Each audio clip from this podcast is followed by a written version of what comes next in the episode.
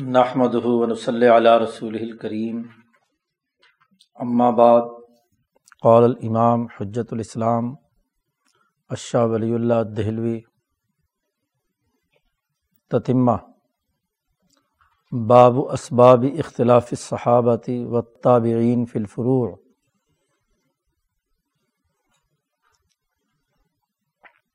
یہ اس ساتویں مبحث کا تتمہ ہے۔ ساتواں مبحث اس حوالے سے تھا کہ کتاب و سنت سے اخذ و استمباد کا صحیح طریقۂ کار کیا ہے۔ تو پچھلے مبحث میں تفصیل کے ساتھ شاہ صاحب نے یہ بات واضح کی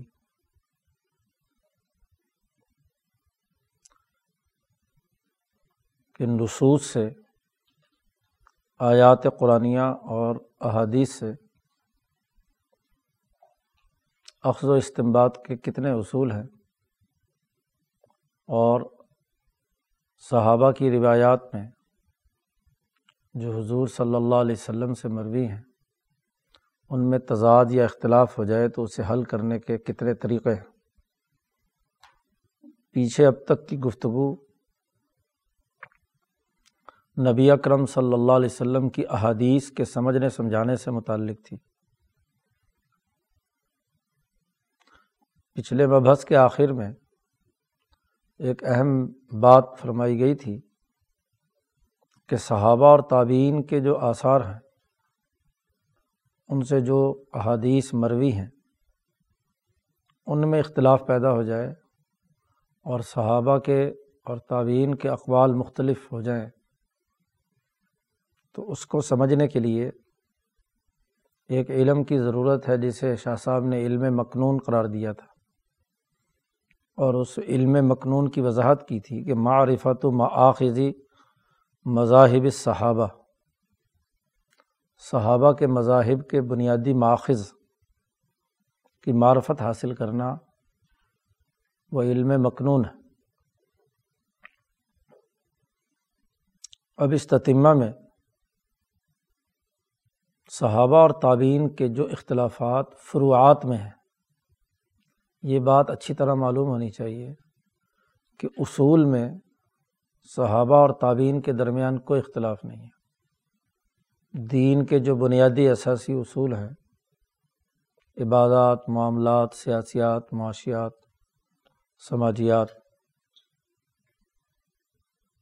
ان اصولوں میں کوئی اختلاف نہیں ہے۔ ان کی فروغ میں،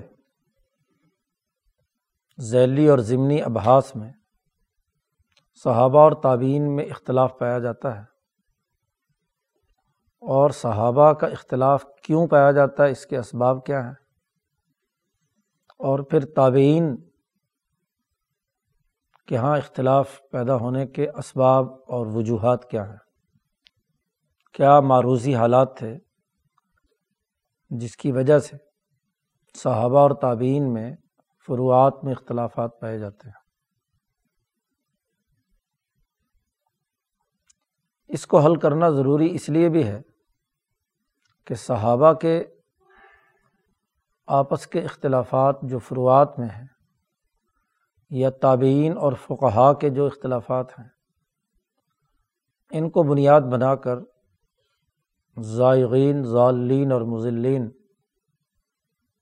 سرے سے دین کا انکار کر دیتے ہیں کہ اگر یہ دین اللہ کا ہوتا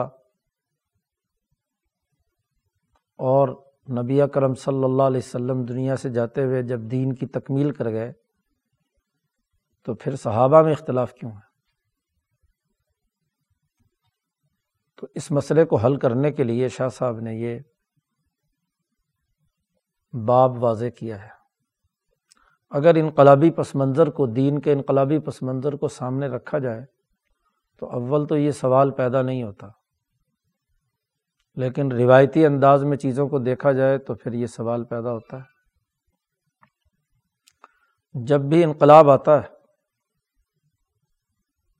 تو پہلا دور اس کے بنیادی اثاثی اصولوں کو مضبوط اور مستحکم کرنے کا ہوتا ہے۔ انقلاب مکمل ہوتا ہے۔ پھر جو بانی انقلاب ہوتا ہے ان کے بعد، جو اس انقلاب کی سب سے پہلی کور کمیٹی یا انقلابی جد وجہد کرنے والے جو پہلی جماعت بالخصوص انبیاء کی تربیت یافتہ، وہ پھر جب وہ سسٹم تشکیل دیتی ہے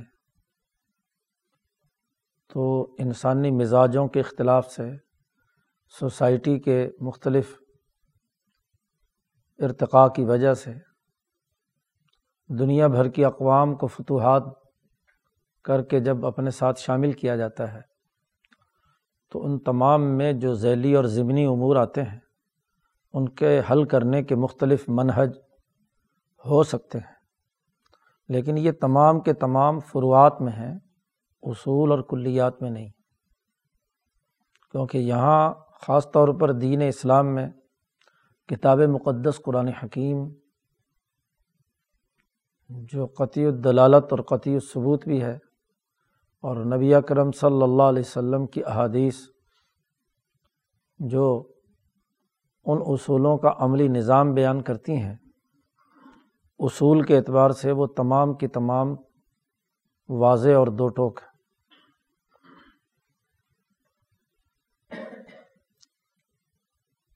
صحابہ اور تعبین کے اختلافات کو سمجھنے، سمجھانے کے لیے یہ باب بڑی جامعت اور بڑی منفرد انداز میں شاہ صاحب نے قائم کیا ہے۔ یہاں سے آگے جتنی بھی بحث ہے، یہ چار ابواب پر مشتمل ہے۔ اور یہ دراصل شاہ صاحب کی دیگر دو کتابیں ہیں۔ الانصاف فی بیانی سبب الاختلاف اور عقد الجید فی بیان الاجتہادی و تقلید۔ ان دو رسالوں میں شاہ صاحب نے ان امور کو واضح کیا تھا۔ تو وہی باتیں اب یہ بات ابھی ترجیحی طور پر نہیں کہی جا سکتی کہ پہلے وہ رسالے لکھے تھے اور بعد میں وہاں سے شاہ صاحب نے یہاں چیزیں لی ہیں۔ کیونکہ ان کتابوں سے کچھ زائد گفتگو یہاں ہے۔ مربوط بنایا اور کچھ چیزیں اختصار سے کام لیا ہے۔ یا یہاں پہلے لکھا ہے اور بعد میں شاہ صاحب نے وہ دونوں رسالے الگ الگ مرتب اور مدون کر دیے۔ بہرحال جو بھی ہو، حجت اللہ کے ایک قلمی نسخے میں یہ کتاب کا حصہ ہے اور اسی کے مطابق یہاں جب سے حجت اللہ چھپ رہی ہے، یہ تتمہ اس کے ساتھ شامل ہے۔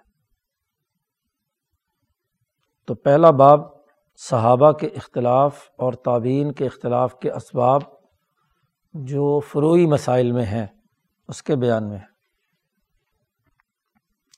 سب سے پہلے تو شاہ صاحب نے اپنے پرانے طرز کے مطابق ایک علمی قاعدہ اور ضابطہ بیان کیا ہے۔ اور وہ یہ ہے کہ علم ان رسول اللہ صلی اللہ علیہ وسلم، جاننا چاہیے کہ رسول اللہ صلی اللہ علیہ وسلم کے مبارک زمانے میں قانون اور فقہ مدون اور مرتب شدہ نہیں تھی۔ کوئی اس کے دفات مرتب کیے گئے ہوں، اس کی ترتیب قائم کی گئی ہو۔ ایسا نہیں تھا۔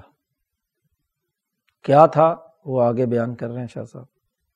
ولم یقن البحث فی الاحکام یوم ذن مثل البحث من ہاؤلا الفقہ اور حضور صلی اللہ علیہ وسلم کے زمانے میں احکام شریعت سے اس طرح بحث نہیں کی جاتی تھی جس طرح یہ فقہ بحث کرتے ہیں۔ جزیات، تفصیلات قانونی نوعیت، قانونی اصطلاحات، اس طرح کی کوئی بحث حضور کے زمانے میں نہیں تھی۔ حیث یوس بتون اب اقسا جہدہم، کچھ اس طریقے سے انہوں نے بحث کی ہو کہ اپنی تمام تر جد و جہد کر کے دین کے ارکان، شرائط، آداب ہر چیز الگ الگ کی ہو کہ یہ فرض ہے، یہ واجب ہے، یہ سنت ہے۔ اس حکم کی یہ قانونی نوعیت ہے۔ اور یہ کہ ان میں سے ہر چیز دوسرے سے الگ ایک مستقل دلیل کی وجہ سے ممتاز ہے۔ کہ اس دلیل کے تحت یہ واجب ہے، دلیل کے تحت یہ فرض ہے، یہ مستحب ہے، یہ سنت ہے، یہ حرام ہے۔ ایسی کوئی بحث حضور صلی اللہ علیہ وسلم کے زمانے میں نہیں ہوتی تھی۔ اسی طرح صحابہ کے زمانے میں ایسا بھی نہیں تھا کہ انہوں نے کچھ فرضی صورتیں بنائی ہوں اور ان فرضی صورتوں کے جو شرعی مسائل ہیں اس پر کوئی گفتگو کی ہو، ایسا بھی نہیں ہے۔ ایسا بھی نہیں ہے کہ جو دین کے بنیادی احکامات ہیں، ان کی تعریف جامع مان حد وہ بیان کی ہو انہوں نے صحابہ کے زمانے میں۔ یا جو چیز حسر کے قابل تھی، اس کا کوئی حسر کیا ہو، اس کا دائرہ محدود بتلایا ہو کہ یہ فلاں دائرے تک یہ قانون، اس کا عمل درآمد ہوگا۔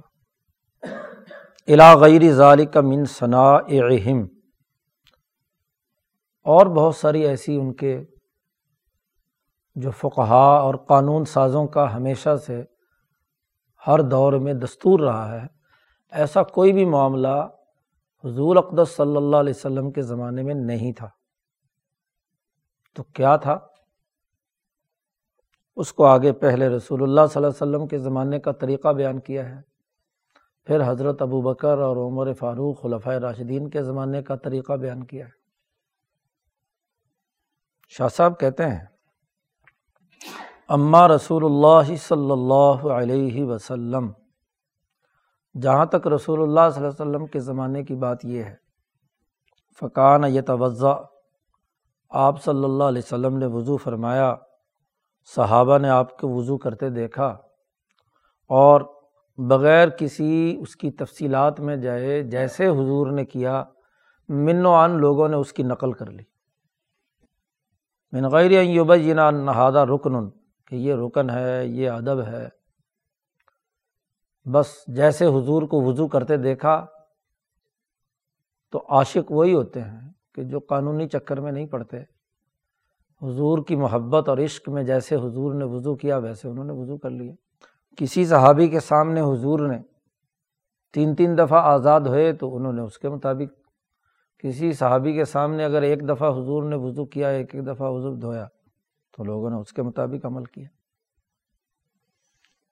اسی طرح وکانہ یوسلی حضور نے نماز پڑھی۔ لوگوں نے آپ صلی اللہ علیہ وسلم کو نماز پڑھتے دیکھا۔ تو انہوں نے بھی اسی طرح نماز پڑھی جیسے رسول اللہ صلی اللہ علیہ وسلم نے پڑھی۔ آپ صلی اللہ علیہ وسلم نے حج کیا۔ لوگوں نے اس کے مطابق حج ادا کیا۔ چنانچہ ففعلو کما فعلا۔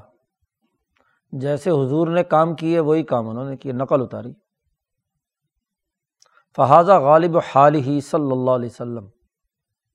آپ صلی اللہ علیہ وسلم کی غالب حالت ایسے ہی تھی۔ پھر خود حضور صلی اللہ علیہ وسلم نے بھی یہ بات نہیں بیان کی کہ وضو کے فرض چھ ہیں یا چار ہیں۔ نہ آپ نے یہ بتلایا کہ اگر کوئی آدمی پیدر پے وضو نہیں کرتا تو اس کا فریضہ ادا ہوگا یا نہیں ہوگا؟ حتیٰ یحکم علیہ ہی یہاں تک کہ اس پر حکم لگایا جاتا کہ یہ وضو صحیح ہوا ہے یا اللہ ماشاء اللہ چند مسائل ہیں جن میں حضور نے اس طرح کی نشاندہی کی ہے۔ اور یہ بات بھی طے ہے کہ بس حضور کو عاشقانہ طور پر صحابہ نے کرتے دیکھا تو خود بھی ویسا ہی کرنا شروع کر دیا۔ بہت کم ایسے مواقع آئے ہیں جس میں یس علون حاضل اشیا کہ انہوں نے نبی کرم صلی اللہ علیہ وسلم سے ایسی چیزیں پوچھی ہوں۔ بس جتنا حضور نے فرما دیا یا کر لیا، اس کے مطابق عمل کر لیا۔ آگے مزید سوال کر کے کسی نئے ہاں جی چیز کی طرف مطالبہ کرنا یہ صحابہ کا طریقہ نہیں رہا۔ جیسا کہ یہاں چند روایات امام شاہ ولی اللہ دہلوی لا رہے ہیں۔ حضرت عبداللہ ابن عباس رضی اللہ تعالیٰ عنہما سے مروی ہے کہ میں نے رسول اللہ صلی اللہ علیہ وسلم کے صحابہ سے بہتر دنیا میں کوئی قوم نہیں دیکھی۔ انہوں نے کبھی حضور سے کوئی سوال نہیں کیا سوائے تیرہ مسئلوں میں۔ تیرہ معاملات ہیں جن میں سوال کیا، یہاں تک کہ حضور صلی اللہ علیہ وسلم کا وصال ہو گیا قبیضہ۔ اور یہ تیرہ چیزیں بھی قرآن میں ہیں۔ کل فی القرآن۔ مثلاً قرآن میں آیا ہے یس علون کا نشار الحرام۔ حرمت والے مہینے کے بارے میں آپ سے سوال کرتے ہیں کہ کتال جائز ہے یا نہیں، تو آپ کہہ دیے کتال اس میں بہت بڑا جرم ہے۔ یا اسی طریقے سے حیض والی خاتون کے قریب جانا جائز ہے یا نہیں؟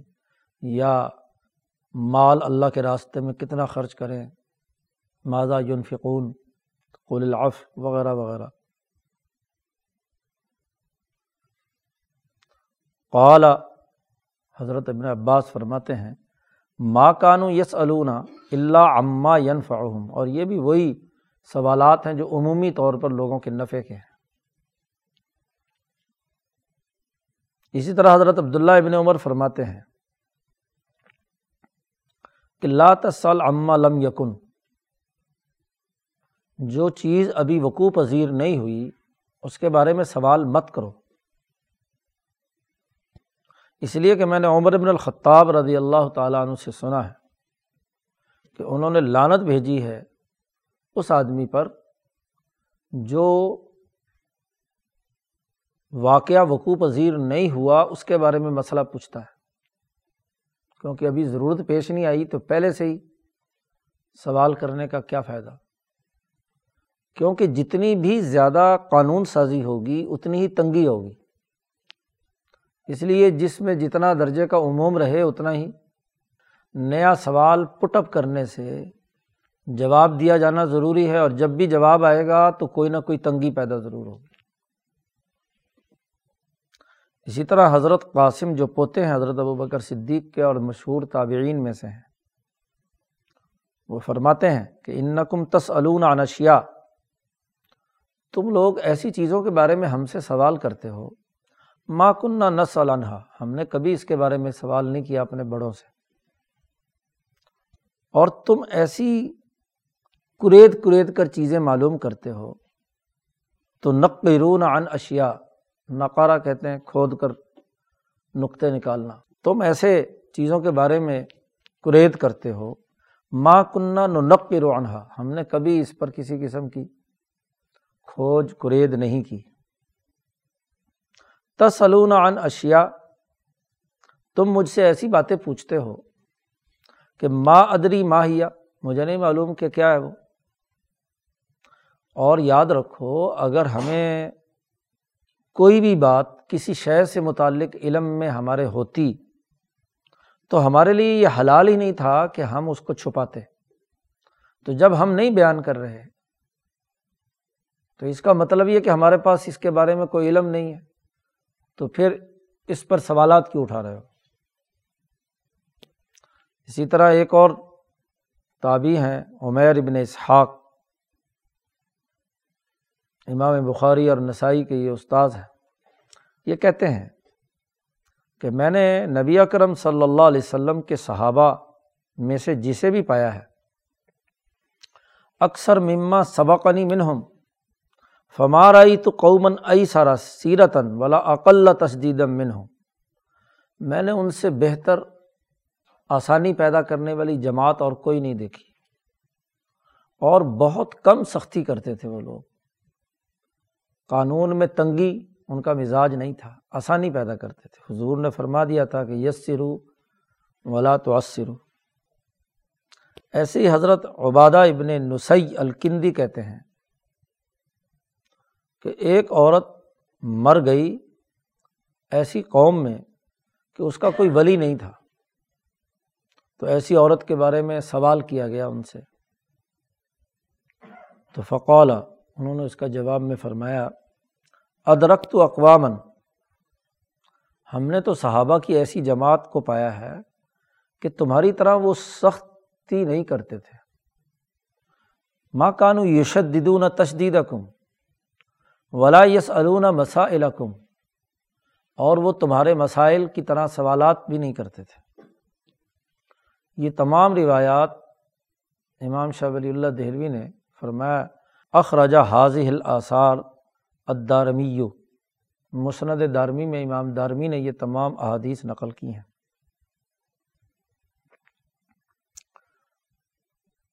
وکانہ رسول اللہ صلی اللہ علیہ وسلم یستفتی ناسف الوقائع۔ اگر کوئی نیا مسئلہ پیش آ جاتا تھا تو لوگ حضور سے فتویٰ پوچھتے تھے، آپ انہیں فتویٰ دے دیتے تھے، بتلا دیتے تھے مسئلہ۔ یا آپ کی خدمت میں کوئی قضیہ عدالت میں آتا تو آپ فیصلہ فرما دیتے۔ اور آپ کسی کو اچھا کام کرتے ہوئے دیکھتے تو آپ اس کی تعریف فرما دیتے۔ اور اگر برا کام کرتے دیکھتے تو اس پر نکیر فرما دیتے۔ ہر وہ مسئلہ جس میں آپ نے کسی مستفتی کے فتوے کا جواب دیا ہو استفتا کا، یا ہر وہ عدالتی مقدمہ جس میں آپ نے کوئی فیصلہ جاری فرمایا ہو، اور ہر وہ کہ جس کے کرنے والے پر حضور نے نکیر فرمائی ہو، یہ سب کے سب کام حضور مجمع عام میں کرتے تھے۔ کانا فل اجتماعات تاکہ سب کو پتہ ہو جائے کہ اس قضیے کا یہ فیصلہ ہے، اس مسئلے میں یہ فتویٰ ہے، وغیرہ وغیرہ۔ یہاں تک تو شاہ صاحب نے بتلایا کہ رسول اللہ صلی اللہ علیہ وسلم کا طرز فکر و عمل۔ شاہ صاحب فرماتے ہیں وہ کدا علی کا ایسے ہی کانش شیخان ابو بکر و عمر خلفۂ راشدین میں حضرت ابو بکر اور عمر جنہیں شیخان کہا جاتا ہے صحابہ میں، ان کا معاملہ بھی یہی تھا کہ اگر ان کو کسی مسئلے میں کوئی علم نہیں ہوتا تھا، تو لوگوں سے پوچھتے تھے کہ رسول اللہ صلی اللہ علیہ وسلم کی کوئی حدیث اس سلسلے میں ہے؟ تو اگر حدیث ہوتی تو اس کے مطابق فیصلہ فرما دیتے۔ چنانچہ قول ابو بکر رضی اللہ عنہ۔ حضرت ابو بکر صدیق رضی اللہ تعالیٰ عنہ فرماتے ہیں کہ ماں سمعت رسول اللہ صلی اللہ علیہ وسلم قال فیحہ شعین ایک دادی اماں فوت ہو گئی۔ اب دادی اماں کا حصہ کیا ہوگا؟ ماں کا، باپ کا، بچوں کا، بہن بھائیوں کے فرائض زبل فروز تو قرآن میں بیان کیے ہیں۔ تو دادی اگر ہو یا نانی ہو تو ان کا کیا وراثت ہوگی؟ تو حضرت ابو بکر صدیق رضی اللہ تعالیٰ عنہ نے فرمایا کہ اس کے بارے میں مجھے نہیں معلوم۔ اگر لوگوں کو معلوم ہو تو مجھے بتاؤ۔ وساس الناسا میں لوگوں سے پوچھوں گا، صحابہ کا مجمع جمع کیا، ان سے پوچھا۔ مسئلہ پیش آیا تھا ظہر سے پہلے۔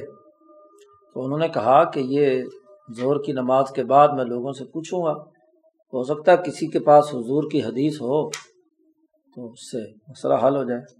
فلما سلط ظہر، جب ظہر کی نماز ہو گئی، انہوں نے پڑھا دی۔ تو کھڑے ہو کر حضرت ابو بکر صدیق نے لوگوں سے پوچھا، ایکم سمع رسول اللہ صلی اللہ علیہ وسلم قال فی الجدت شیئن تم میں کوئی ایسا آدمی ہے جس نے رسول اللہ صلی اللہ علیہ وسلم سے سنا ہو دادی کے بارے میں کہ اس کی وراثت کتنی ہے؟ تو حضرت مغیرہ ابن شعبہ رضی اللہ تعالیٰ عنہ کھڑے ہوئے اور انہوں نے فرمایا، انا، میں نے سنا ہے۔ حضرت ابو بکر صدیق نے پوچھا ماضا کیا بات سنی ہے قال، انہوں نے فرمایا کہ رسول اللہ صلی اللہ علیہ وسلم نے چھٹا حصہ دیا ہے۔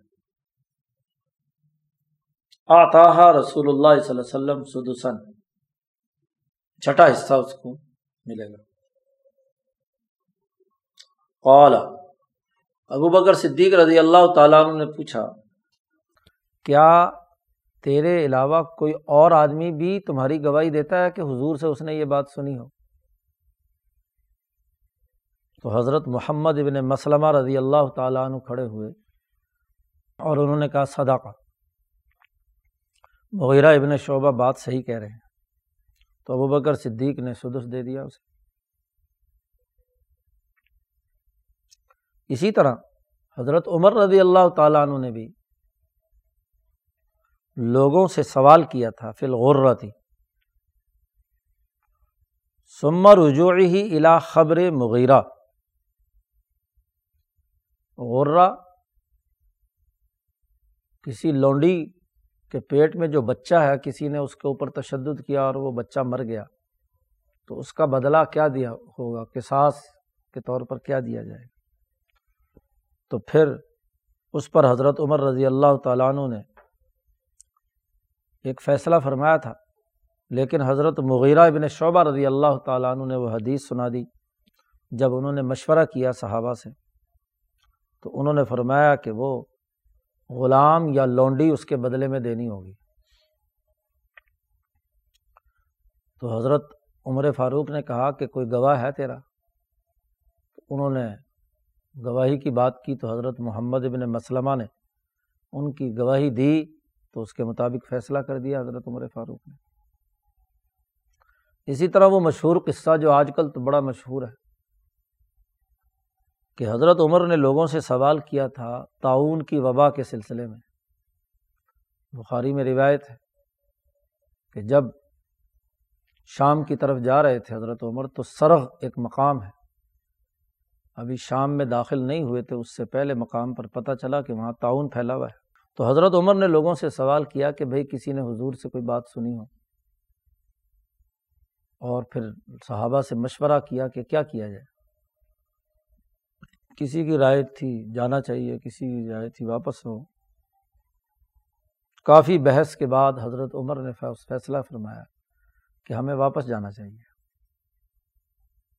تو حضرت ابو عبیدہ ابن الجرا رضی اللہ تعالیٰ عنہ نے کہا کہ کیا ہم اللہ کی تقدیر سے بھاگ رہے ہیں؟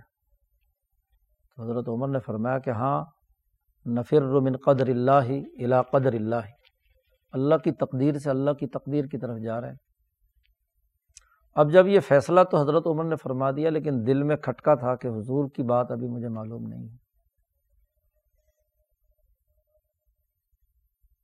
تو حضرت عبد الرحمٰن ابن عوف رضی اللہ تعالیٰ عنہ جو کسی کام کے لیے، بیت الخلاء کے لیے جنگل ونگل میں گئے ہوئے تھے، وہ واپس آئے اور انہیں جب فیصلے کا پتہ چلا حضرت عمر کے، تو انہوں نے گواہی دی کہ نبی اکرم صلی اللہ علیہ وسلم نے یہی بات فرمائی ہے۔ کہ جہاں تعاون ہو وہاں تمہیں جانا نہیں ہے۔ اور اگر تعاون کی حالت میں ہو کسی شہر میں تو وہاں سے نکلنا نہیں ہے۔ تو حضرت عمر بہت خوش ہوئے۔ اسی طریقے سے حضرت عمر نے رجوع کیا تھا مجوسی کے قصے کے سلسلے میں کہ مجوسی خاص طور پر جو مجوس حجر تھے یا حجر تھے، ان پر کیا ہے؟ کتنا ٹیکس ہونا چاہیے۔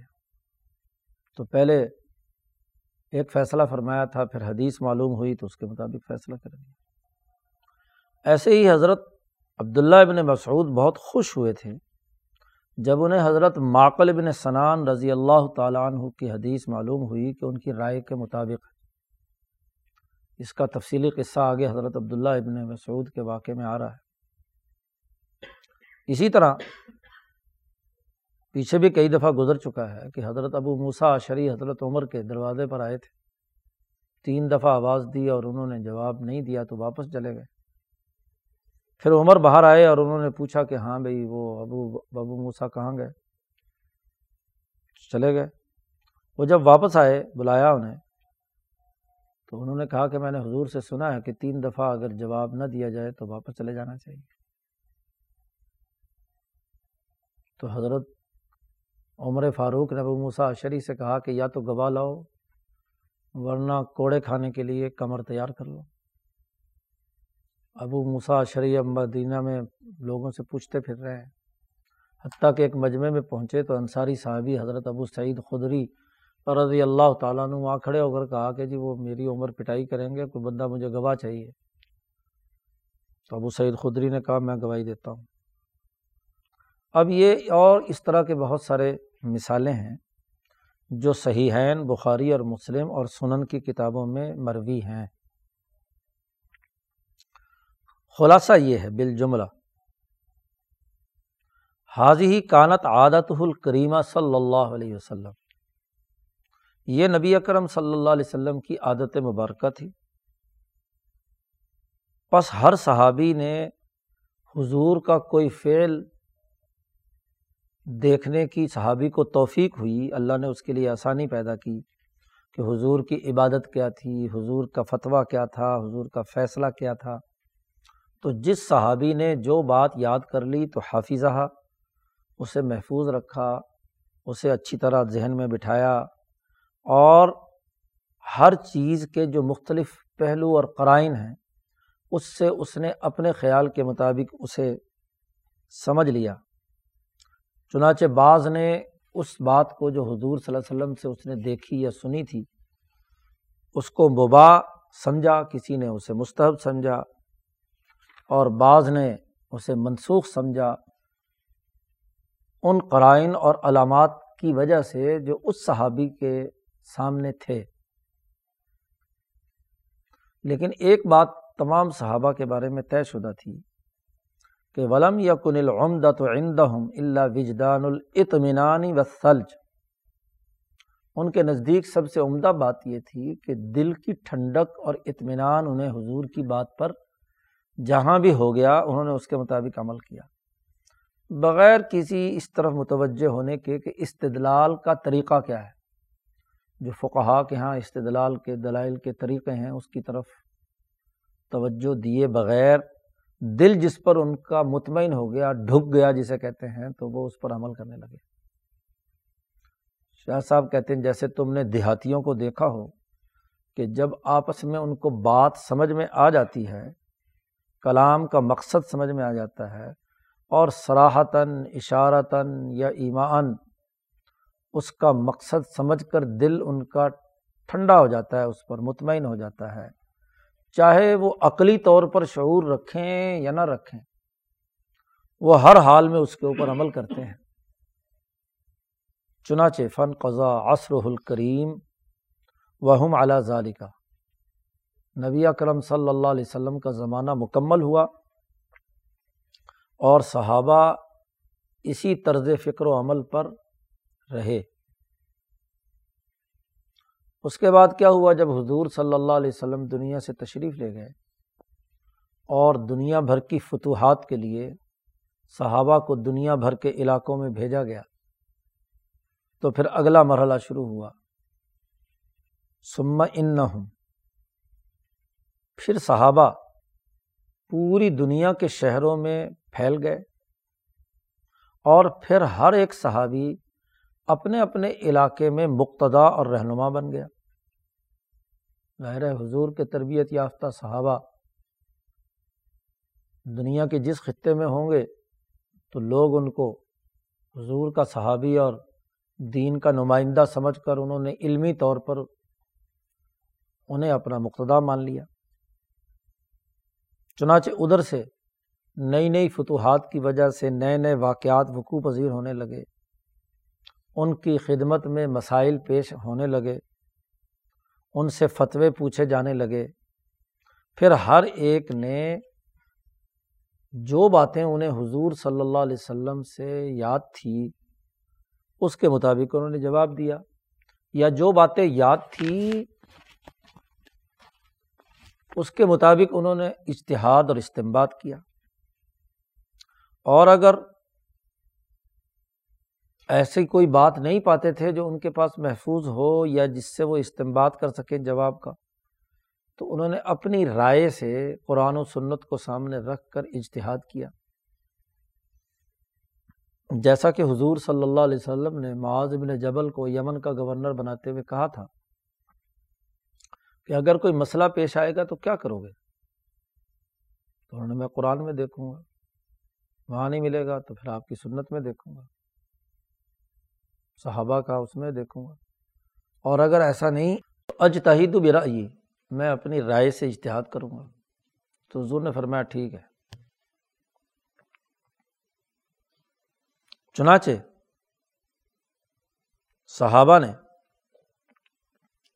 وہ علت معلوم کرنے کی کوشش کی جس پر نبی کرم صلی اللہ علیہ وسلم کے احکامات اپنی منصوصات میں جاری ہوتے تھے۔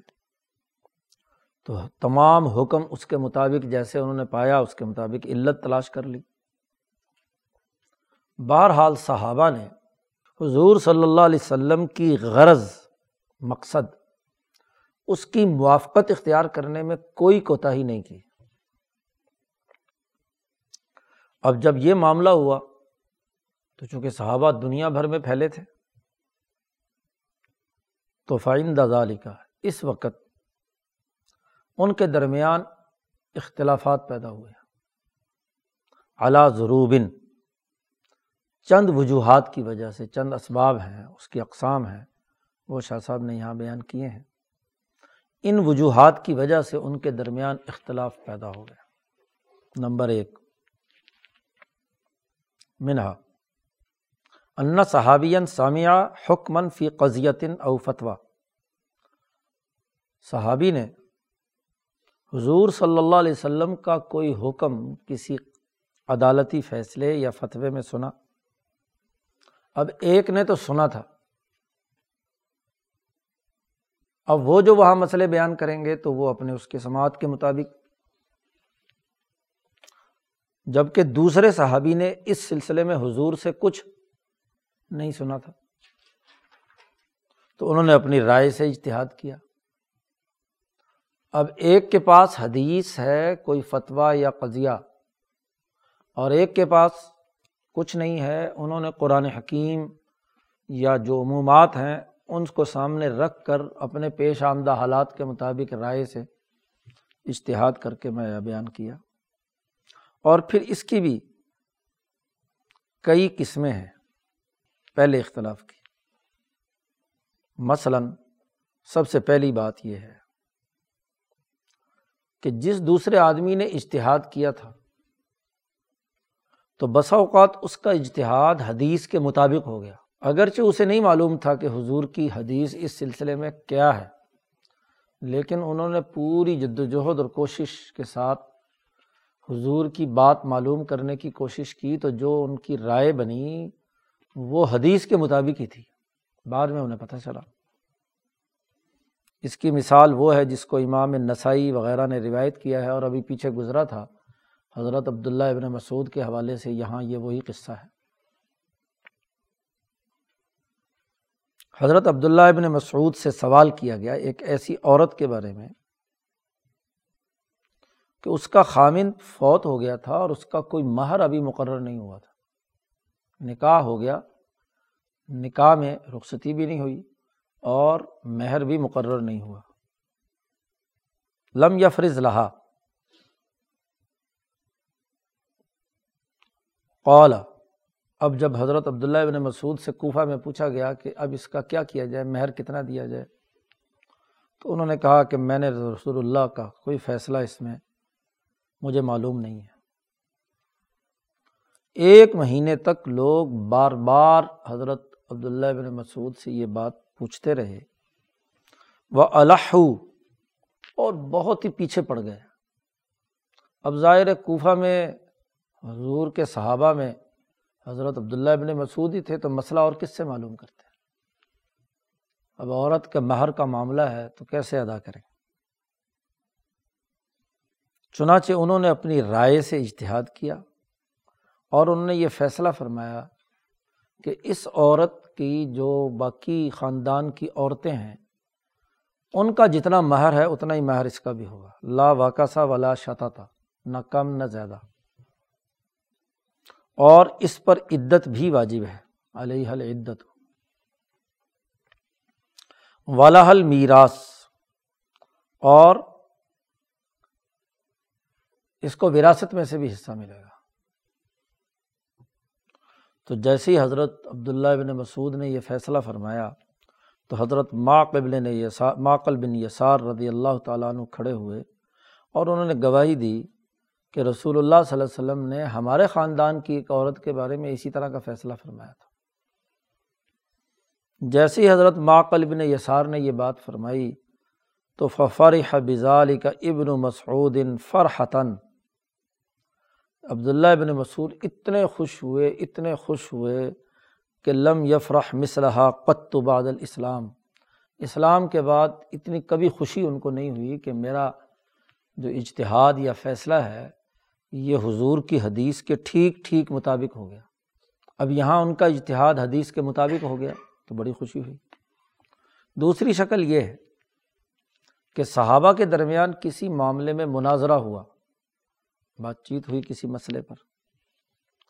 اور حدیث ایسے طریقے سے ثابت ہو کر، ظاہر ہو کر سامنے آ گئی، جس سے غالب زن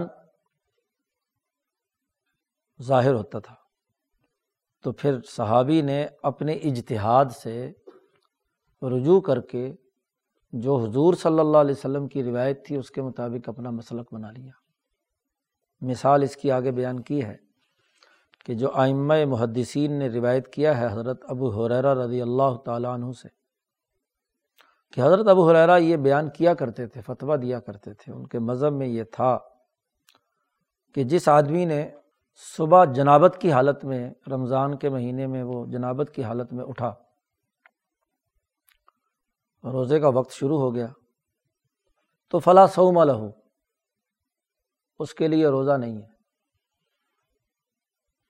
یہ بات جب ہوتے ہوتے مشہور ہو کر حضرت عائشہ صدیقہ رضی اللہ تعالیٰ عنہ کے پاس پہنچی تو حضرت عائشہ نے فرمایا کہ ابو حرا یہ تم کہاں سے فتوے لگا رہے ہو؟ یہ بات تو درست نہیں ہے۔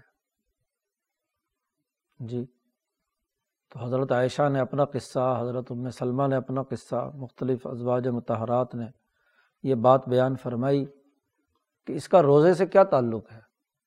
تو غسل بعد میں کر لیا تو روزہ تو رکھا جا سکتا ہے، جنابت کی حالت۔ تو جب حضرت عائشہ نے بار بار یہ بات ان کے سامنے رکھی، ظاہر ہے کہ اس مسئلے کو ازواج متحرات زیادہ بہتر جانتی تھیں۔ اس لیے حضرت ابو حرارہ نے اپنا مذہب واپس لے لیا اور اس حدیث کے مطابق رجوع کر لیا۔ تیسری شکل یہ کہ صحابی کو حدیث تو پہنچی۔ لیکن ان کے خیال کے مطابق وہ حدیث ایسے درجے میں نہیں ہے کہ غالب زن ہو اور اس کی بنیاد پر کوئی قانون بنایا جا سکے، کیونکہ راوی بڑا کمزور ہے ان کے خیال کے مطابق۔ تو صحابی نے اپنا اجتہاد برقرار رکھا اور اس حدیث پر عمل نہیں کیا، بلکہ اس حدیث پر اعتراضات اٹھائے کہ اس حدیث میں یہ باتیں صحیح نہیں ہیں۔ مثلاً اس کی مثال وہ ہے جو سیاستہ میں روایت ہے کہ ایک خاتون تھی فاطمہ بنت قیس۔ اس نے حضرت عمر بن خطاب کے سامنے گواہی دی کہ وہ تین طلاقوں کی بنیاد پر متعلقہ ہو گئی تھی۔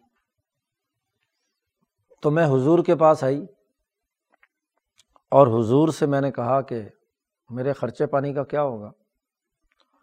تو آپ صلی اللہ علیہ وسلم نے میرے لیے یہ فیصلہ فرمایا کہ لا نفقہ بلا سکنا۔ تین طلاق والی عورت نہ تو مرد کے گھر میں رہے گی اور نہ ہی اس کا خرچہ پانی اس کے خامند کے ذمے ہے۔ یہ بات فاطمہ بنت قیس نے حضرت عمر کے سامنے پیش کی۔ تو حضرت عمر نے اس کی گواہی رد کر دی۔ فرد شہادت وقول انہوں نے فرمایا کہ اللہ کی کتاب کو میں ایک عورت کے کہنے سے نہیں چھوڑ سکتا، کیونکہ قرآن میں متعلقہ کے لیے کیا ہے سکنا بھی ہے اور خرچہ بھی ہے۔ تو ایک عورت کی گواہی اکیلی یا تو کوئی اور اس کے ساتھ ہوتا تو میں نہیں اس کو قبول کر سکتا۔ لا ندری، عمر فاروق نے کہا، مجھے نہیں معلوم۔ کہ عورت سچ بول رہی ہے یا جھوٹ بول رہی ہے؟ انہوں نے فیصلہ فرمایا کہ لہا انفقہ و سکنا اس کے لیے نفقہ بھی ہے اور رہائش بھی ہے۔ اسی طرح جب یہ بات حضرت عائشہ صدیقہ تک پہنچی تو انہوں نے بھی فرمایا، مالی فاطمہ، اس فاطمہ کو کیا ہو گیا؟ کیا تو اللہ سے نہیں ڈرتی؟ کیوں جھوٹ بول رہی ہے یہاں؟ غلط باتیں بیان کر رہی ہے۔ یہ جو تو کہتی ہے اللہ سکنا والا نفقہ، یہ کب حضور نے فرمایا تجھے؟ تو حضرت عائشہ نے بھی تنقید کی اور عمر فاروق نے بھی اس کی بات قبول نہیں کی۔ ایک اور مثال بھی، جو بخاری اور مسلم میں روایت ہے، حضرت عمر کا مذہب، کہ جنبی آدمی جنابت کی حالت میں اگر پانی نہ پائے تو تیمم کافی نہیں ہے۔ یہ عمر فاروق کا مذہب تھا۔ جب انہوں نے یہ فیصلہ فرمایا تو حضرت عمار ابن یاسر نے ان کے سامنے یہ بات روایت کی کہ وہ رسول اللہ صلی اللہ علیہ وسلم کے ساتھ ایک سفر میں تھے تو انہیں جنابت لاحق ہو گئی، پانی تھا نہیں، تو انہوں نے مٹی میں لوٹنیاں لگائی۔ حضور صلی اللہ علیہ وسلم کو بتلایا تو حضور نے فرمایا کہ لوٹنی لگانے کی کیا ضرورت تھی؟ انما کانا یکفی کا انتف الحاقدہ جو عام تیمم کا طریقہ ہے۔ اس کے مطابق کہا کہ ایسے کر لیتے تو کافی تھا۔ آپ نے زمین پر ہاتھ مارا، چہرے کا اور ہاتھوں کا مسا کیا۔ اب یہ روایت عمار ابن یاسر نے عمر فاروق کے سامنے بیان کی اور یہاں تک کہا کہ ہم دونوں تھے۔ آپ نے تو کیا مٹی میں چھلانگ نہیں لگائی؟ میں نے لوٹنیاں لگا لی۔ تو حضرت عمر نے کہا، تم ایسے بول رہے میں نے کب تمہارے ساتھ تھا اور میں نے کب کیا ہے؟ ایسا کیا۔ انہوں نے حضرت عمر نے ان کی بات قبول نہیں کی۔ کیونکہ حضرت عمر کے نزدیک اس دلیل پر ایک مخفی قسم کا اعتراض ان کے خیال کے مطابق موجود تھا۔ اس لیے انہوں نے قبول نہیں کی۔ اس لیے عمر فاروق سے لے کر آگے دوسرے، تیسرے طبقے تک یعنی تعبین کے زمانے تک عمر فاروق کے مسئلے پر ہی عمل ہوتا رہا۔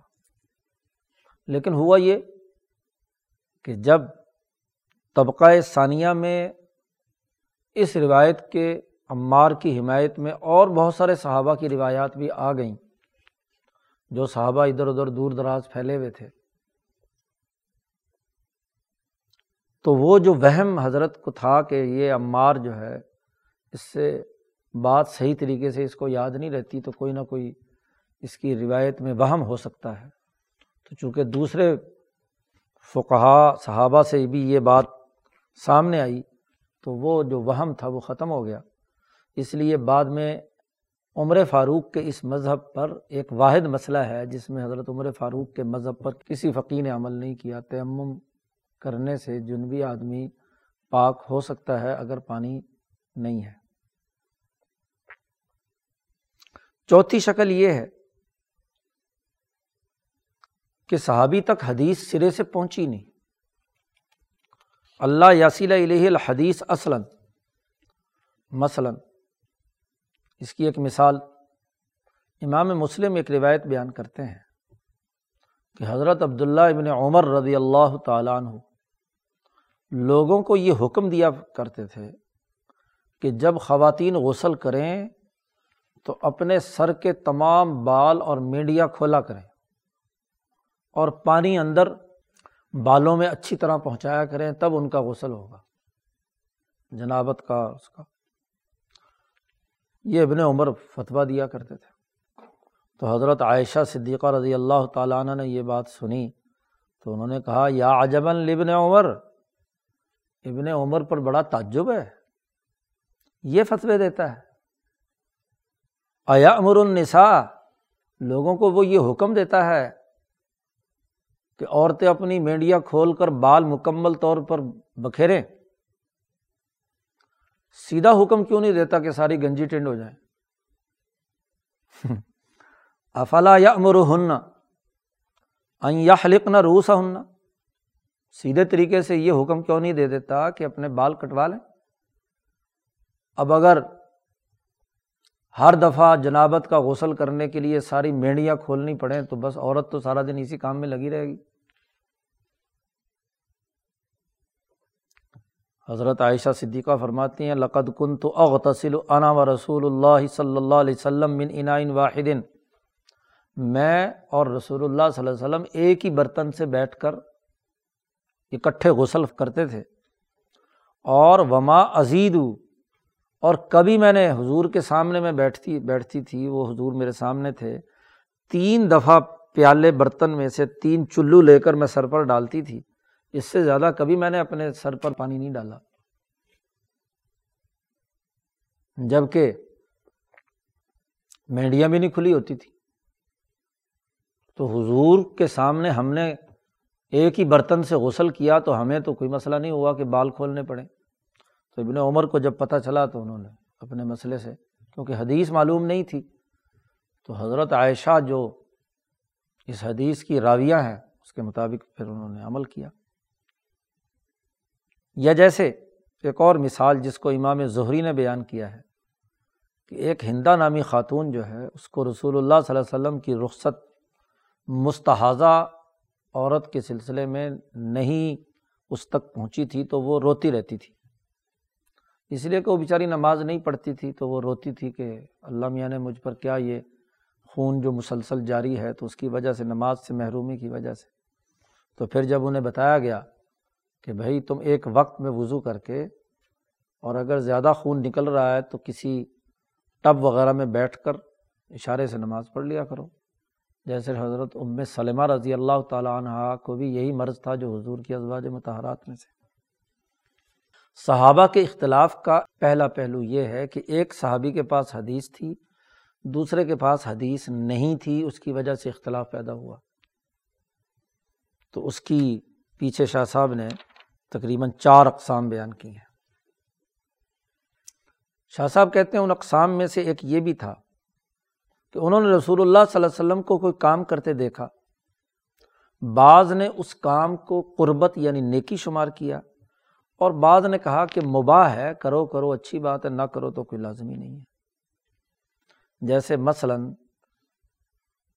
اصحاب الاصول نے حج کے موقع پر یہ بات روایت کی ہے کہ نبی اکرم صلی اللہ علیہ وسلم نے جب حج کیا تھا تو ابتح وادی ابتح میں آپ نے رات کا قیام کیا تھا۔ تو حضرت ابو حریرہ اور ابن عمر کی رائے یہ ہے کہ یہاں اترنا عبادت ہے۔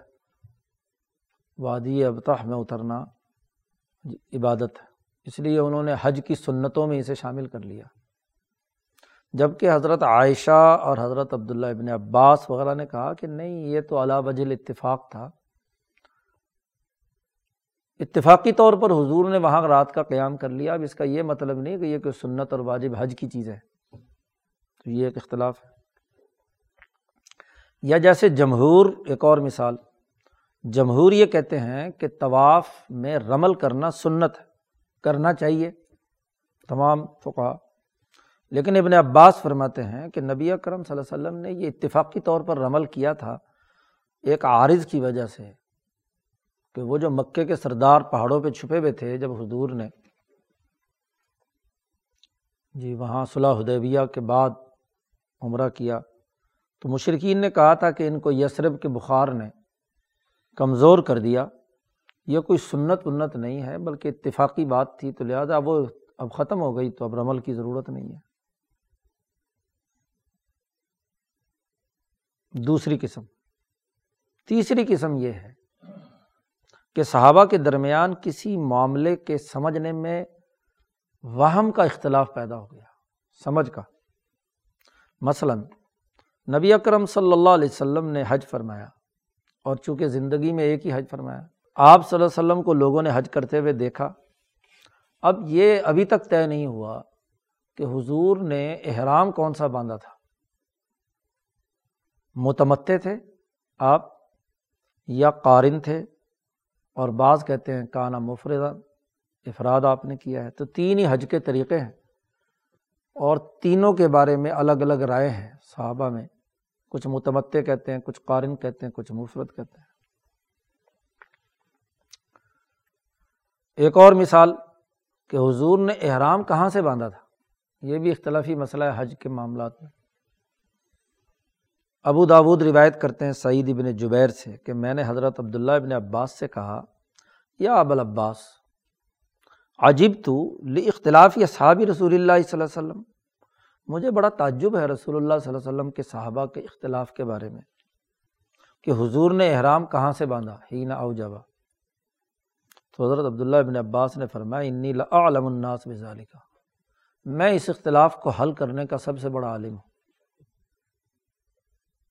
کیا حضرت ابن عباس فرماتے ہیں کہ رسول اللہ صلی اللہ علیہ وسلم نے ایک ہی حج فرمایا تھا؟ اسی وجہ سے صحابہ میں اختلاف ہے۔ ہوا یہ کہ رسول اللہ صلی اللہ علیہ وسلم حج کی نیت سے مدینہ سے نکلے۔ جب آپ نے ذوالحلیفہ میں دو رکعت نفل ادا کی تھی مسجد ذوالحلیفہ میں، تو او جبا فی مجلسی ہی سلام پھیرنے کے بعد آپ نے اپنا سر ننگا فرمایا اور لبیک اللہ لبیک کہہ کے احرام باندھ لیا تھا۔ فہل بالحج ہی نہ فراغ من رکعت ہی دو رکعتوں سے فارغ ہونے کے بعد آپ نے حج کا احرام باندھا۔ اب جو لوگ وہاں چاروں طرف موجود تھے، انہوں نے وہ تلبیہ سن لیا تو ان کے خیال کے مطابق بات پکی ہے کہ حضور نے احرام باندھ لیا۔ انہوں نے اسے یاد کر لیا کہ حضور کا احرام یہاں سے ہے۔ سما راکیبہ، مسجد سے باہر تشریف لائے اور وہاں حضور اپنی اونٹنی پر سوار ہوئے۔ تو جیسے ہی آپ اپنی اونٹنی پر جماؤ کے ساتھ بیٹھ گئے تو آپ نے بلند آواز سے تلبیہ پڑھا، لبیک اللہ لبیک۔ اب چونکہ ہزاروں کا مجمع تھا، اس لیے جو تو لوگ مسجد کے اندر تھے، وہ تو وہیں رہ گئے۔ حضور اکیلے باہر آئے۔ اب جو مسجد کے دروازے پہ جہاں اونٹنی تھی، وہاں لوگوں کا مجمع تھا۔ انہوں نے وہاں حضور کا تلبیہ سنا۔ تو انہوں نے کہا کہ حضور نے احرام یہاں سے باندھا ہے۔ ادرا کا ظالق امن ہو اقوام۔ اور اس کی وجہ یہ ہے کہ لوگ حضور کے پاس آتے تھے، جماعتوں کی جماعتیں، رسالے کو رسالے، مختلف لوگوں سے گزرتے تھے۔ تو جہاں بھی آپ کی اونٹنی کسی بلند مقام پر چڑھتی تھی، تو وہاں بھی لب تلبیہ پڑھنا ہوتا ہے۔ حضور نے وہاں تلبیہ پڑھا۔ تو کسی پہاڑی پر چڑھی، وہاں حضور نے تلبیہ پڑھا، لوگوں نے سمجھا کہ اب میں حرام باندھا ہے۔ کبھی پہاڑی سے نیچے اتری تو حضور نے تلبیہ پڑھا، لوگوں نے کہا کہ کیا ہے؟ یہاں احرام باندھا ہے۔ یہ اس وجہ سے اختلاف پیدا ہوا۔ سما مدا رسول اللہ ہی پھر وہاں سے حضور روانہ ہوئے۔ جب شرف البیدا ایک اونچی ٹیلا ہے۔ ہاں جی بیدا کا بلند ٹیلا وہاں پہنچے، بلند ہوئے، آپ کی اونٹنی تو آپ نے پھر تلبیہ پڑھا۔ تو جو وہاں لوگ تھے، اقوام، انہوں نے سمجھا حضور نے یہاں سے احرام باندھا ہے۔ کہتے ہیں عیم اللہ اللہ کی قسم، لقد او جبا فی مسلح حضور نے احرام اپنی نماز جہاں دو رکعت پڑھی تھی ذوالحلیفہ میں، وہاں سے احرام باندھ لیا تھا۔ اور اسی وقت آپ نے تلبیہ بھی پڑھا تلبیہ ناقدہ اونٹنی پر بھی پڑھا اور ہر جگہ جہاں جہاں بھی آپ، تو لوگ جو جو جہاں مجمع تھا اس نے وہ روایت کر دیا اس میں اختلاف کی کوئی بات نہیں۔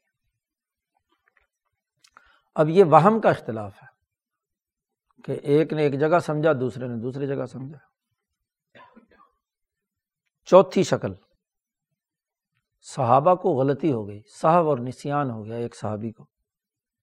جیسے ابن عمر رضی اللہ تعالیٰ عنہ سے روایت ہے کہ انہوں نے کہا کہ حضور صلی اللہ علیہ وسلم نے رجب میں عمرہ کیا تھا، آپ صلی اللہ علیہ وسلم نے۔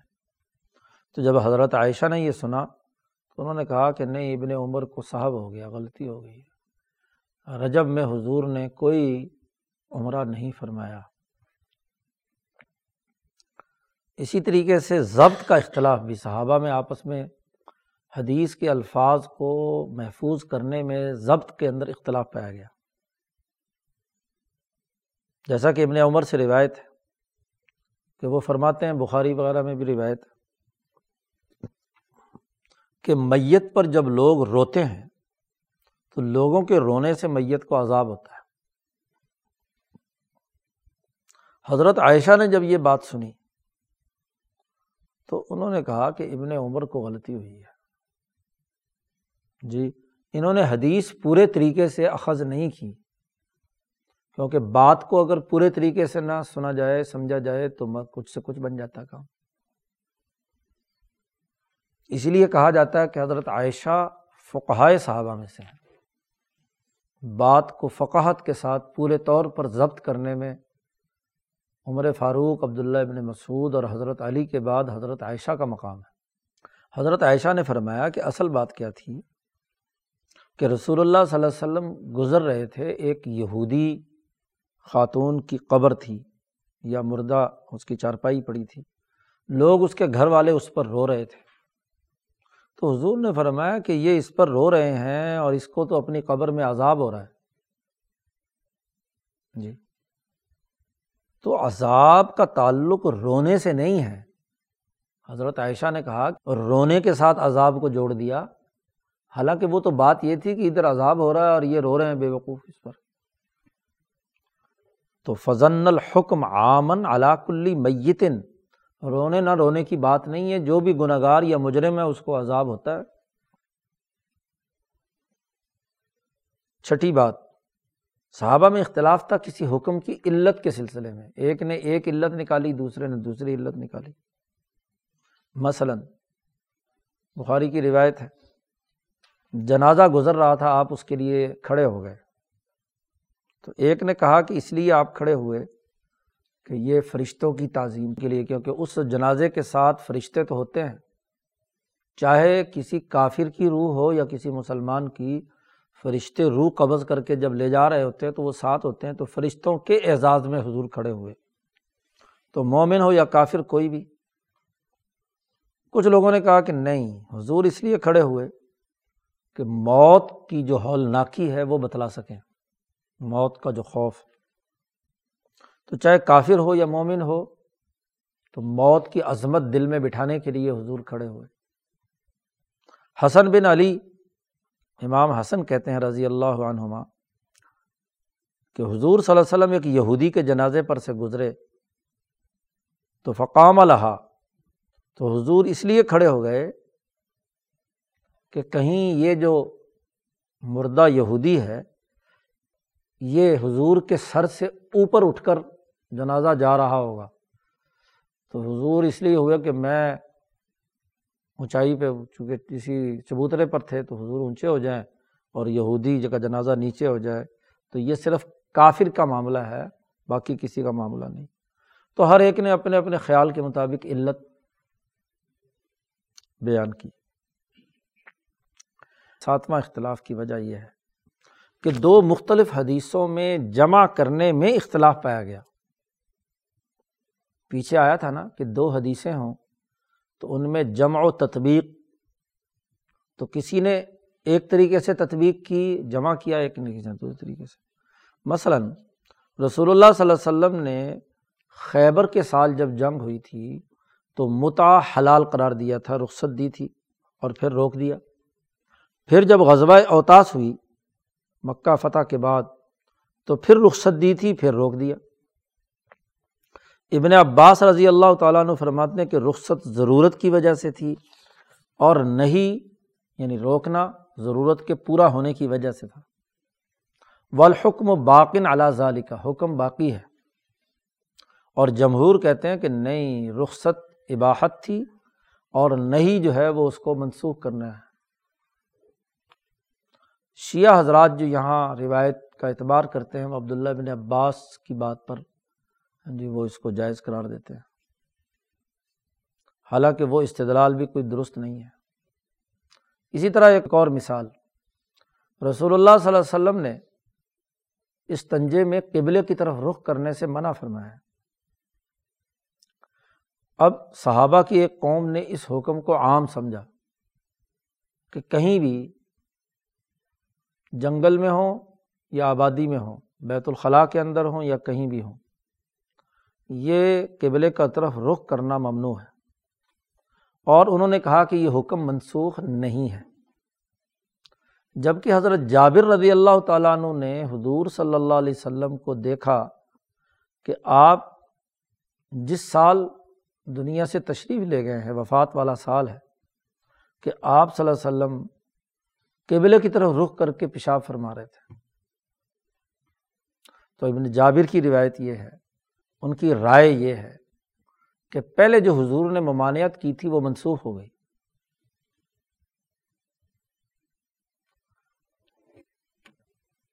اسی طرح حضرت عبداللہ ابن عمر رضی اللہ تعالیٰ عنہ کی روایت بخاری وغیرہ میں بھی ہے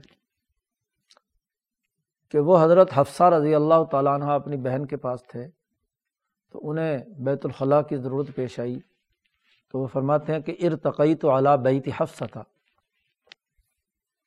میں اپنی ضرورت کے لیے حضرت حفصہ کے چھت کے اوپر جہاں بیت الخلاء بنا ہوا تھا، وہاں گیا میں۔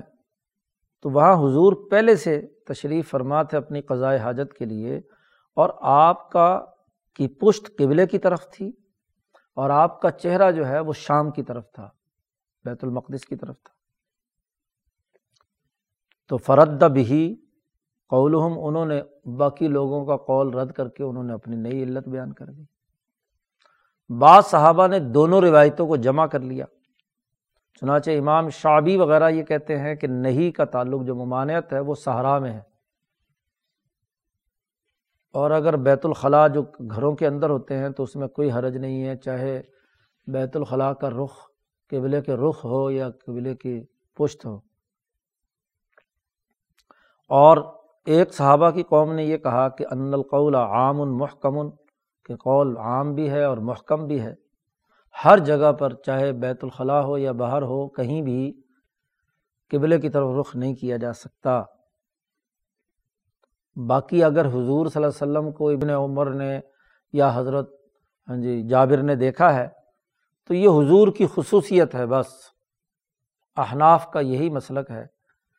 کہ بیت الخلاء کے اندر ہو یا باہر جنگل میں ہو، کہیں بھی ہو، قبلے کی طرف رخ کر کے نہیں بیت الخلاء بنایا جا سکتا۔ ہاں البتہ حضور کی خصوصیت ہے۔ اللہ نے بہت ساری چیزیں ان کو خصوصی عطا کی ہیں۔ تو لہٰذا حضور کا کوئی عمل اس حکم عام کا نہ کوئی ناسخ ہے، نہ مخصص ہے۔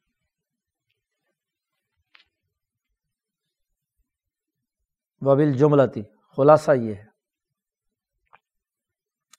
فخت الفت اس طرح۔ یہ تقریباً کوئی سات جی سات پہلو ہیں جن میں صحابہ کے درمیان احادیث کے سمجھنے، سمجھانے کے سلسلے میں اختلاف پیدا ہوا۔ وبل جملتی خلاصہ یہ ہے کہ نبی اکرم صلی اللہ علیہ وسلم کے صحابہ کے مذاہب مختلف ہو گئے اور جب صحابہ میں اختلاف پایا گیا تو ان کے جو شاگرد آگے تابعین تھے، ان میں بھی ایسا ہی ہوا۔ ہر ایک کو جو اللہ پاک نے آسانی سے جس کی توفیق دی، انہوں نے اسے یاد کر لیا۔ اس کے مطابق آگے بات بیان کی اور جو اختلافی امور تھے، جس کو جتنی توفیق دی، اس کے مطابق اس نے اسے حل کیا۔ بعض نے اقوال کو ترجیح دی، بعض نے بعض اقوال ان کی نظر میں مزمحل ہو گئے۔ اگرچہ وہ بڑے بڑے صحابہ سے بات روایت تھی، جیسے ابن عمر اور ابن مسعود کا مسئلہ تیمم جنبی آدمی کے تیمم کے سلسلے میں ابھی پیچھے گزرا۔ اور وز محلہ عندہم، اور وہ جو احادیث حضرت عمار، عمران ابن حسین وغیرہ سے مروی ہوئی، اس کے مطابق انہوں نے عمل کیا۔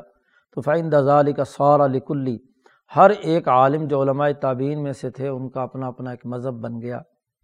اور یہ مذہب کا سلسلہ آگے چل پڑا تیسرے درجے میں تعبین کے یہاں اب جب تعبین نے صحابہ سے تربیت حاصل کی تھی تو فن تصبہ فی کل بلدن امام، پھر صحابہ کے آگے شاگرد جو ہیں وہ ہر شہر کے اندر امام بنے، جیسے حضرت سعید ابن المسیب، سالم ابن عبداللہ ابن عمر مدینہ منورہ میں، اور ان کے بعد امام ظہری قاضی یاہیہ ابن سعید ربیہ ابن ابی عبد الرحمٰن وغیرہ وغیرہ مدینہ منورہ کے فقہا ہیں۔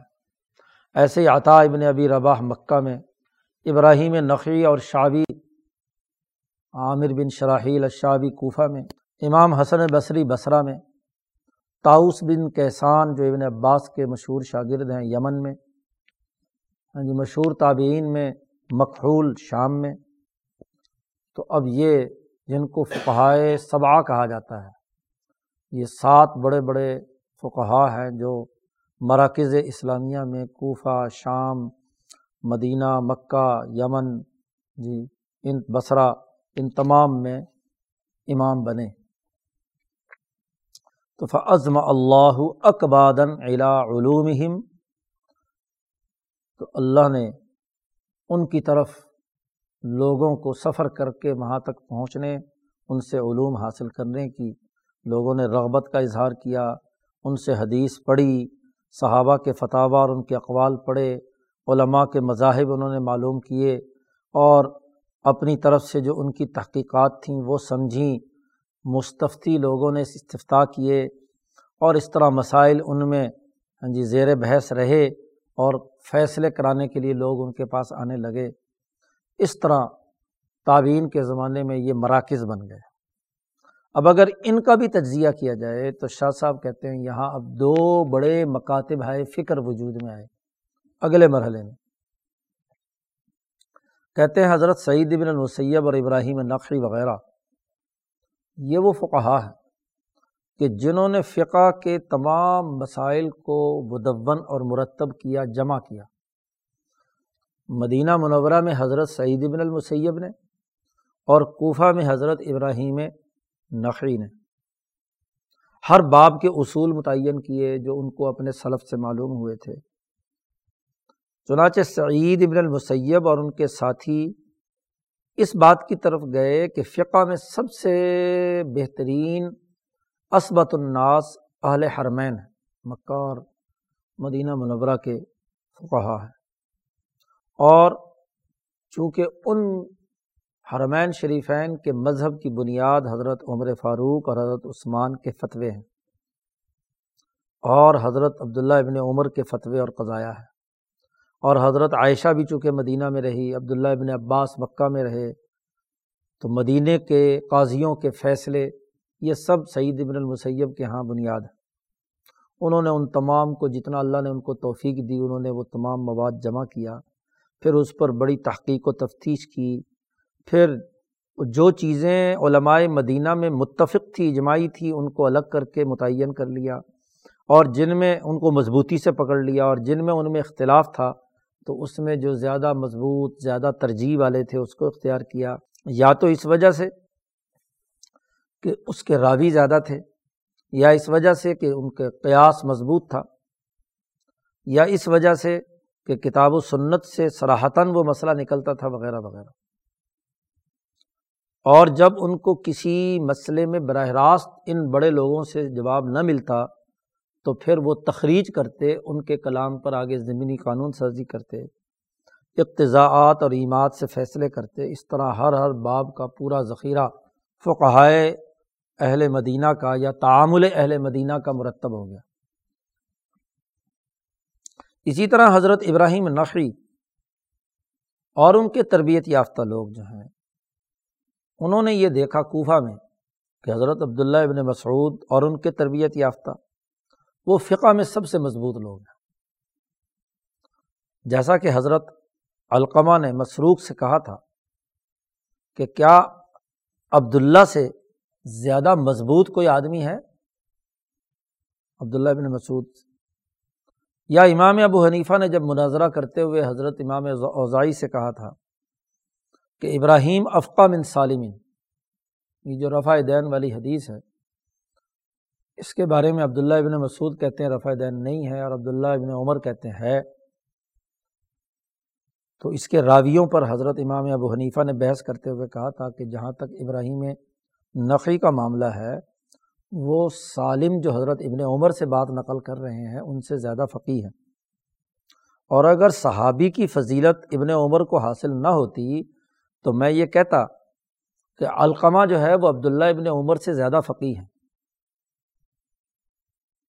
عبداللہ ابن عمر کے تو فتووں میں بہت سارے مسائل، جیسا کہ ابھی پیچھے گزرا حضرت عائشہ کے تین چار مسائل میں ہاں جی ان کے تفقوں پر سوالات ہیں۔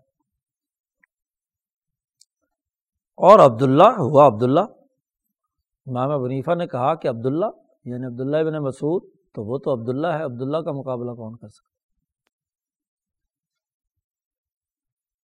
چنانچہ اہل کوفہ کے مذہب کی اصل بنیاد حضرت عبداللہ ابن مسعود کے فتح ہیں اور حضرت علی رضی اللہ تعالیٰ عنہ چونکہ چھ سال کوفہ میں حکمران رہے ہیں تو ان کے قضایا اور فیصلے اور ان کے فتح ہیں اور پھر حضرت علی نے جنہیں اپنا نائب بنایا تھا قاضی شرح ان کے عدالتی فیصلے اور وغیرہ جو کوفہ کے باقی دیگر قضات ہیں ان کے فیصلے۔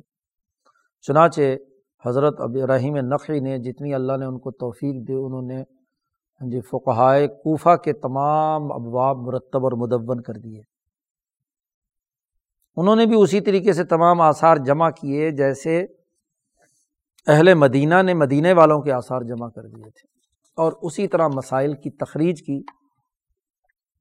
اس طرح ہر باب کے جو مسائل فقہ تھے وہ مرتب اور مدون ہو گئے۔ اب اگر ہم پوری بحث سمیٹیں تو شاہ صاحب کہتے ہیں، صحابہ سے لے کر تعوین تک۔ تو ہم یوں کہہ سکتے ہیں کہ سعید ابن المسیب فقہائے مدینہ کی زبان ہے۔ اور حضرت عمر کے فیصلوں کے اور ابو حریرا کی احادیث کے حافظ ہیں۔ اور ابراہیم نقوی جو ہیں وہ کوفہ کے فقہا کی زبان ہے جب یہ دونوں کسی مسئلے پر گفتگو کریں اور وہ کسی کی طرف منسوب نہ کریں یعنی کوئی باقاعدہ روایت اور سند نہ بیان کریں۔ تو یہ بات اکثر طور پر ثابت ہے کہ وہ اپنے علاقے کے جو سلف صالحین ہیں سراہتاً یا اشارتاً انہیں کی بات نقل کر رہے ہوتے ہیں۔ تو فج تما علیہما فقہ بلدی ہما ان دونوں علاقوں کے فقہا ان دونوں پر متفق ہو گئے۔ مدینہ والوں کے تمام علوم کا مرکز و منبع سعید ابن المسیب اور کوفہ والوں کے تمام علوم کا منبع ابراہیم نقعی چنانچہ ان دونوں سے ہی لوگوں نے علم لیا، اسے سمجھا، اس پر تخریجات کیں، اس کی ذیلی آگے ضمنی قانون سازی کی۔ تو اس طریقے سے ارتقاء ہوا ہے فقہ کے بننے کے عمل میں۔ تحقیقات کے بعد تو صحابہ تعبین اور تعبین کے بعد تبا تعبین کا زمانہ ہے، یا بلکہ تعبین کا ہی یہ زمانہ ہے ابراہیم نقی اور سعید المسیب کا، کہ انہوں نے دو مکاتب ہے، فکر تعامل مدینہ اور تعامل کوفہ کی بنیاد پر۔ ہاں جی صحابہ کے تمام فروعات میں اب دو ہی مکتبہ ہے، فکر ہیں، باقی سب ختم ہو گئے۔ ہاں جی تعامل مدینہ کے بعد میں نمائندے امام مالک اور امام شافی وغیرہ ہوئے۔ اور تعامل کوفہ کے نمائندے، اس کے بعد امام امام اعظم، امام ابو حنیفہ اور حنفی ہوئے۔ تو اس کی آگے بحث اگلے باب میں کی جا رہی ہے۔ اللہ تعالیٰ شاہ صاحب کی باتوں کو سمجھنے اور اس پر عمل کرنے کی توفیق عطا فرمائے۔ اللہ